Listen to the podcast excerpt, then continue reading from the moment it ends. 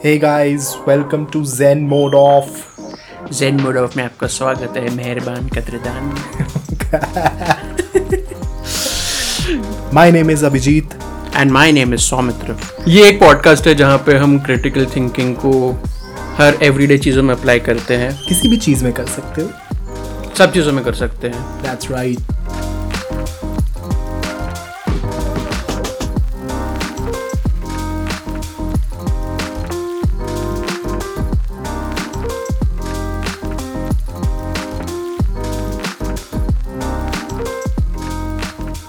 Hello guys, welcome back to another episode of Zen Mode Off.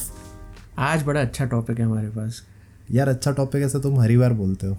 यार अपन है ही गजब के आदमी क्या बोले अपन? बट आज मतलब एक पर्सनल नोट से भी शुरुआत होगी। बिकॉज़ आज एक ऐसा स्टोरी भी हम सुनाएँगे जब हम पहली बार मिले हम लोग की दोस्ती कैसे हुई। And भाई this- दोस्ती तो क्या हुई यार? वो तो कोइंसिडेंस है तुम साइड में बैठते थे पता ही नहीं था हमें।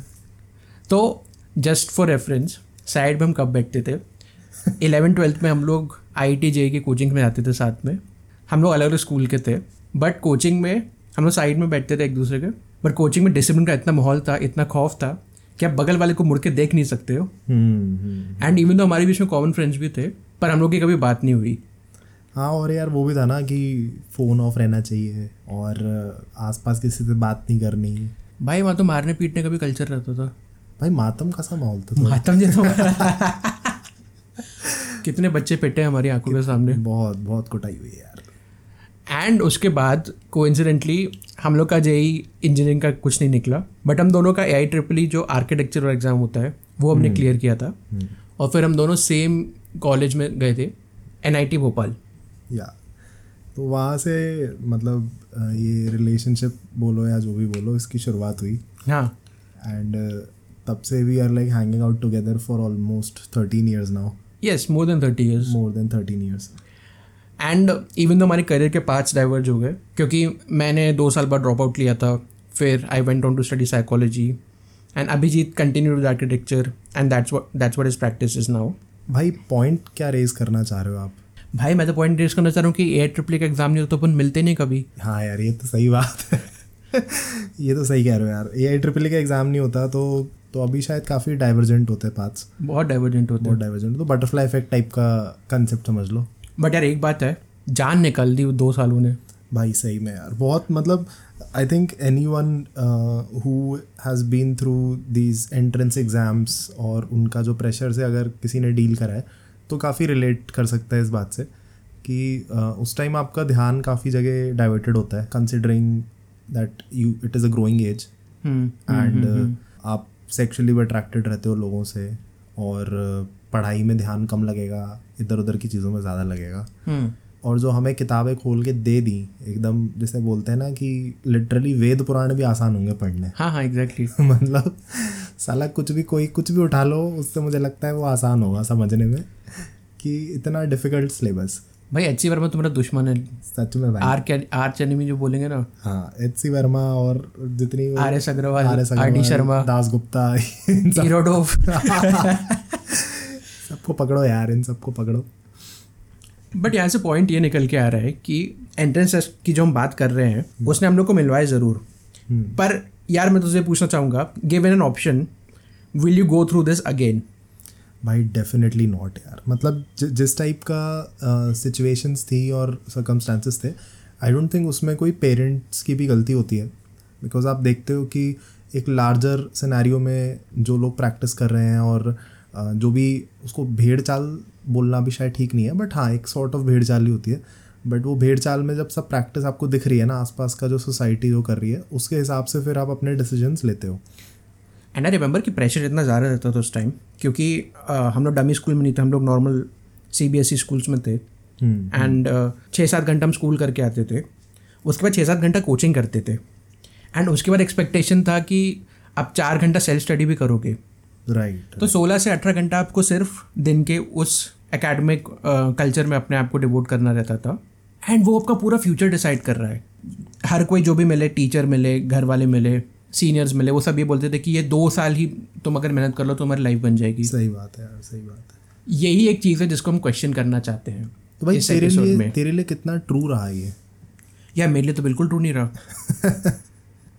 मैं भूल चुका हूँ और मतलब एज अ स्टूडेंट मेरे साथ ये इशू था कि मैं ग्रास्प कर लेता था चीज़ें बट मेरा वर्क कल्चर बेस्ट नहीं था। तो अगर मैंने ढंग से पढ़ लिया किसने मेरे को पढ़ा दिया अच्छे से तो मेरे मार्क्स आ जाएँगे। हम्म हम्म। एकदम टॉपर वाले मार्क्स नहीं आएँगे बट डिसेंट इनफ मार्क्स आ जाएँगे। भाई तू तो अच्छा नंबर लाता था बकवास मत कर। नहीं नहीं यार वो टेंथ और ट्वेल्थ के कोइंसिडेंटली ठीक आ गए उसके बीच का बीच की कहानी बहुत डिफरेंट है। अच्छा। एंड उस चक्कर में ऐसा होता था कि सब लोग पोटेंशियल पे ज़्यादा बात करते रहते थे right, कि तुम पोटेंशियल है तुम्हारा ही निकलने का। साइंस भी इसलिए ले लिया मैंने बिकॉज़ मेरे को साइंस नहीं लेता मुझे ह्यूमैनिटीज़ लेना था हमेशा से। बट साइंस में क्योंकि मार्क्स डिसेंट आ जाते थे साइंस एंड मैथ्स को इन जनरल एक स्कोरिंग सब्जेक्ट की तरह भी देखा जाता था। And I didn't enjoy it one bit मेरा मन हमेशा इंग्लिश या सोशल स्टडीज़ या दुनिया में और जो दूसरी चीज़ें हो रही हैं उस पर रहता था। यार मेरा तो पर्सनल एक्सपीरियंस सिमिलर बोलूँगा बट थोड़ा सा एक डिफरेंट भी है क्योंकि टेंथ तक तो शायद रियलाइज़ नहीं होता कि पढ़ाई का कितना प्रेशर है या क्या है बिकॉज़ थोड़ा सिलेबस भी कंट्रोल में रहता है आपको पता होता है कितना क्या करना है। और I was an average student class eighth I would say कि नॉर्मल मेरे सिक्सटी फाइव सेवेंटी परसेंट आते थे कभी कभी तो एट्थ नाइन्थ और टेंथ तीन क्लासेस ऐसी थी जिसमें मेरी एक्चुअली थोड़ी ग्रेड्स थोड़े बेटर हुए। या तो वो टीचर्स बेटर थे या शायद समझ में ज़्यादा आता था या वट एवर द रीज़न में भी बट उस टाइम मेरे थोड़े ग्रेड्स बेटर हुए तो आई यूज़ टू थिंक कि हाँ शायद अब इलेवन ट्वेल्थ में भी हम ये सेम चीज़ रिपीट कर पाएँ। बट एक वो जो प्रेशर रहता है ना पेरेंट्स के साइड से भी टीचर्स के साइड से पीयर्स का भी प्रेशर रहता है हाँ। कि ये दो साल जो है इसमें अगर कुछ आपने खेला नहीं करा तो तुम खत्म। तो वो वो प्रेशर मुझे लगता है is very daunting it is very daunting और जो सब्जेक्ट्स जो आपको कंफर्ट प्रोवाइड करना चाहिए था पढ़ते टाइम वो आप पे हावी हो रहे हैं। मतलब जो किताब से जो निकल रहा है वो अक्षर पढ़ के अगर तुम्हें चक्कर आ रहे हैं तो ये एक अलार्मिंग साइन है। एक तो ये हो गया एक फैक्टर कि जो प्रेशर जितना ज़्यादा रहता था। सेकेंड पॉइंट इज़ कि साइंस एक इनहेरेंटली अच्छा सब्जेक्ट है। एंड एक्चुअली ढंग से पढ़ा जाए या ढंग से पढ़ाया जाए तो there is a lot to explore in that जैसे हम लोग के बैच के कई सारे लोग हैं हमारे फ्रेंड्स हैं बहुत सारे इंजीनियर्स हैं। तो इस एंट्रेंस एग्ज़ाम के सिस्टम के थ्रू निकल के आ रहे हैं। डू यू थिंक उनमें साइंटिफिक टेम्पर निकल के आ रहा है या क्यूरियोसिटी निकल के आ रही है या एक रिसर्च का नैक निकल के आ रहा है जो science is suppose to get you more curious exactly exactly कोई भी अगर आप कोई भी सब्जेक्ट पढ़ रहे हो तो उसका एक पर्पस तो यही है ना कि आप चाहते हो उसके बारे में और समझना या और जानना। तो वो पर्पस वो फुलफिल कर रहा है क्या? हम्म हम्म। या वो सिर्फ़ एक रटंत विद्या की तरफ़ ही आपको पुश कर रहा है कि रट्टा मारो एग्ज़ाम दो अगर वो नहीं करोगे तो तुम्हें प्रॉब्लम होगी? भाई मेरे तो तू मज़ाक नहीं कर रहा। मैं मेरी फिजिक्स की टीचर हाँ। लिटरली बोर्ड पे लिखते लिखते बोलती थी कि मग इट अप जो लिखा है इसे रट सही पॉइंट है उनका। हाँ मतलब भाई रटना ही अगर है तो भाई मैं फिर डिक्शनरी रट लूँ। हाँ। अगर रटने के ही नंबर है। मेमोरी टेस्ट एवेल्युएशन अगर है तो फिर शायद मैं तो उसमें इसलिए बहुत पीछे ही रहूँगा हमेशा। और जैसे फिजिक्स का सब्जेक्ट हो गया उसमें कुछ कुछ लैब एक्सपेरिमेंट्स रहते थे जो एक मैंडेटरी होते हैं स्टूडेंट्स के लिए। बट क्या हुआ? एक्चुअली मत आप इतनी सारी चीज़ों की फिजिक्स पढ़ रहे हो। फोर्स का स्पेस का हर तरह की चीज़ों का। Do you ever get a chance to witness that right वो देख के जो एक बच्चों जैसे तो- वो निकलता है ना हाँ हाँ एक खुशी मिलती है जो देख के। Correct. वो नहीं था वो कंप्लीटली मार दिया गया। हम्म। कि एक प्रैक्टिकल एस्पेक्ट जो होता है साइंस का उससे आप बहुत दूर जा चुके हो। और जो थ्योरी बेस्ड अब नॉलेज है उसे आपको गेन करना है। और उसी से जो भी डिराइव होगा वही वही आपको समझना है। एंड थ्योरी पे इतना ज़्यादा फोकस है।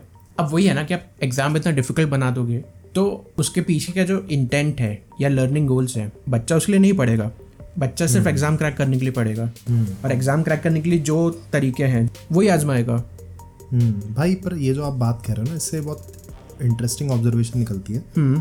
कि ये जो एग्ज़ाम्स हैं क्या ये जो टेस्ट करना चाह रहे हैं हमारे अंदर हम्म। वो वही चीज़ है जिसकी रिक्वायरमेंट है सोसाइटी में? क्या अब जब हम after five six years education को लुक बैक करते हैं हम्म। तो हम इस विजन को कितना क्लियरली समझते हैं कि कम्युनिकेशन कितना इम्पोर्टेंट था। हम्म। लोगों से बात करना और एक दूसरे की प्रॉब्लम्स को समझना बेसिकली एक सोशल लेवल पे भी हम्म। और एक प्रोडक्ट लेवल पे भी अगर मैं बात करूँ तो भी it is more about problem solving and less about theory and less about unless and until आप कोई बहुत ही रिसर्च ओरिएंटेड वर्क कर रहे हो तो अलग बात है। बट ऐसे जो एक जनरल अगर मैं एम्प्लॉयमेंट की बात करूँ तो it is about problem solving in your company और anything for that matter and conceptual knowledge तो मिसिंग जा रहा है ना पूरा। जिस भी तरह का एग्ज़ाम होता है। And this is not just about science U P S C for example हमारा हमारे जैसा होता है। That also promotes rote learning to a high extent कि आप ये चीज़ें याद रखो। याद रखो। एंड uh, ये जनरली ट्रेंड इंडिया और बाकी एशियन कंट्रीज़ में देखा गया है। रोट लर्निंग ज़्यादा रहता है। आप कंसेप्चुअल नॉलेज नहीं पूछ रहे हो। जैसे हिस्ट्री का टेस्ट है तो ये वॉर कौन सी सदी में हुआ था? हम्म, वो याद रखना ज़रूरी है। एंड साइंस वगैरह में भी आपको रट रट के कर करके वो फॉर्मूला ही याद हो जाए आपको। Correct even though you don't understand कि वर्क कैसे कर रहा है वो। एक बड़ा अच्छा एग्ज़ाम्पल था इस पे कि टीचर जब हम छोटे थे तो बोला करती थी कि कैलकुलेटर मत यूज़ करो। हाँ। वरना तुम मैथ्स में वीक हो जाओगे। हाँ। अब तो भाई हमारे हाथ में एंड्रॉयड फ़ोन आ गए। हाँ। है ना? तो मतलब गूगल का इतना इजी एक्सेस है। उस टाइम पर तुम क्या बोलते थे? कि हर टाइम तुम्हारे हाथ में कैलकुलेटर थोड़ी ना रहेगा। भाई है लिटरली लिटरली हर टाइम आपके हाथ में कैलकुलेटर पाँच कैलकुलेटर है आज पास सच में फ़ोन है लैपटॉप है सब है। सब है सीरियसली तो वो एक अच्छा ऑब्जर्वेशन है कि how times change how technology change and the education system उसके हिसाब से अगर अपने आप को अडाप्ट नहीं करेगा हम्म। तो बच्चों बच्चे उसमें ऑब्वियसली अनकंफर्टेबल फील करेंगे यार। आप अगर कंप्यूटर के सब्जेक्ट में बच्चों को हार्डवेयर सॉफ्टवेयर के बारे में हार्डवेयर में बता रहे हो ये माउस होता है कीबोर्ड होता है तो भाई वो दो साल की उम्र से उसको समझ आ रहा है कि वो कीज टाइप कर रहा है वो यूट्यूब पर गाने ढूंढ लेते हैं बच्चे। हाँ। उससे कम में दो साल से कम में करने लग गया बच्चा हाँ मतलब उनको तुम ये बता रहे हो कि ये कीबोर्ड है ये माउस है ये आपका एजुकेशन टेम्पलेट है। ये उन्हें पता है भाई क्या कीबोर्ड है क्या माउस है कहाँ से क्या चलता है। तो उसके आगे बढ़ना ज़रूरी है। अगर कोई बेसिक अगर आप डिज़ाइन लैंग्वेजेस भी बता रहे हो उन्हें हम्म। कि जावा और सी प्लस प्लस भी सिखा रहे हो तो उसके भी अब हम बहुत आगे निकल आए हैं। और जो टेस्ट का सिस्टम है जैसे हम हम बात कर रहे हैं क्रिटिकल थिंकिंग को कम्प्लीटली हटा रहा है रोट लर्निंग प्रमोट कर रहा है एंड बेसिकली वो जो टेस्ट कर रहे हैं वो है प्रेशर लेने का एबिलिटी हम्म, वो कोई और चीज़ टेस्ट नहीं कर रहे. कि आप कितना प्रेशर में अपने आप को पुट कर सकते हो? क्योंकि मे बी आप जब जॉब में जाओगे उसके आगे तो हाई प्रेशर सिचुएशंस रहेगा कि आप उसके लिए प्रिपेयर्ड हो कि नहीं हो. But I still fail to see कि वो कैसे आपको अच्छा एम्प्लॉय बना रहा है.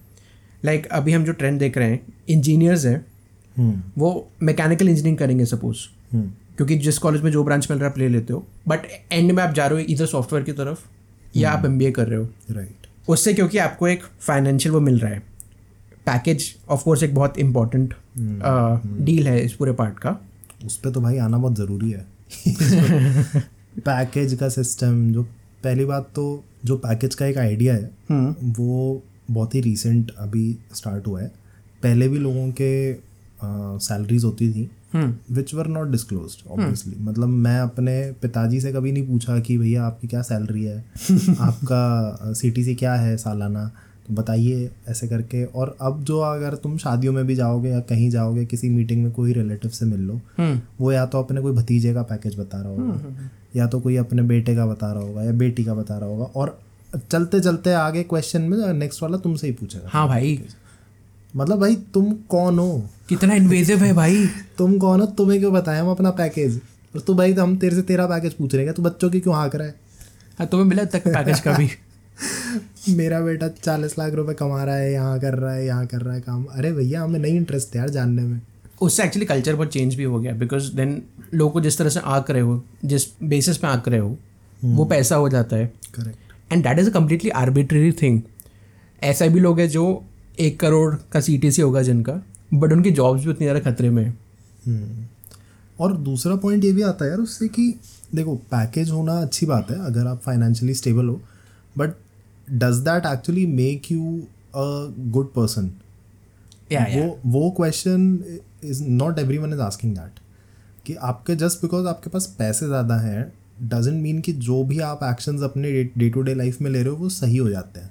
वो इस चीज़ को कहीं भी जस्टिफाई नहीं करता।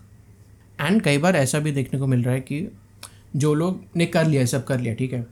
तो उतनी जल्दी डिसल्यूजनमेंट भी हो रहा है जॉब से कि इस जॉब में मज़ा नहीं आ रहा है मैं तो कोई और फ़ील्ड में चला जाता हूँ। मतलब उसके अराउंड मूवीज़ बनी है उसके अराउंड बहुत लिटरेचर है। करेक्ट मतलब जो प्रेशर वाला सिस्टम जो है एग्ज़ाम्स का इतना प्रेशर वाला सिस्टम है कि लोग अपनी जान ले लेते हैं।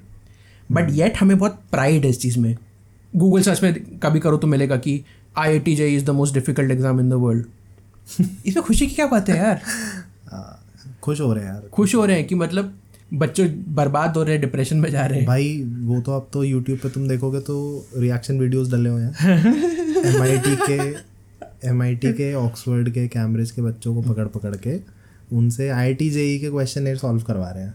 और उनकी कैपेबिलिटी चेक कर रहे हैं कि देखो ये लोग कर नहीं पा रहे एक घंटे का एग्ज़ाम होता है एक एक मिनट में दो क्वेश्चन करने पड़ते हैं ये नहीं कर पा रहे देखो कैसे मूर्ख है। और ऐसे आ रहे हैं प्रोफेसर लोग से भी पूछ रहे हैं हाँ। Can this M I T professor solve I T JEE अरे भाई इसको वो बन चुका है यार बन चुका है वो। अचीव कर लिया उसने जो उसको और प्रूव करने की ज़रूरत नहीं है। इससे यार ये बहुत अच्छा पॉइंट निकल के आता है। हरिशंकर परसाई का एक कोट था मैं थोड़ा पैराफ्रेज करके बोल रहा हूँ बट उन्होंने बोला था कि इंडियंस में उच्चता और हीनता का नशा होता है। वाह। कि कभी उच्चता का नशा आएगा हम्म। कभी हीनता का नशा आएगा। हम्म। हीनता का नशा आएगा कि अरे देखो हमारे साथ कितना बुरा हुआ हम कितने पीड़ित लोग हैं हम्म। हमें कोई ध्यान नहीं देता। और उच्चता का नशा कि अरे भारत तो विश्व गुरु है सारा ज्ञान यहीं से निकला है। तो इसमें तू देख कि मतलब हम मेंटालिटी भी है और अपने आप को बोस्ट करने की भी मेंटालिटी है। दोनों चीज़ें। तो ये भी बोलते हैं कि एजुकेशन सिस्टम सही नहीं है और बच्चों पे इतना प्रेशर आ रहा है और आई टी कितना डिफ़िकल्ट है। पर उसी चीज़ का वैलिडेशन फॉरनर से चाहिए।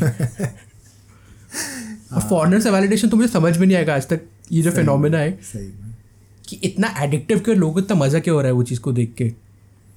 वो आई थिंक थोड़ी पाषाण योग वाली थोड़ी मेंटालिटी आ जाती है उधर कि आपके ऊपर तीन सौ साल राज किया है ना तो थोड़ा सा रह गया हमारे अंदर।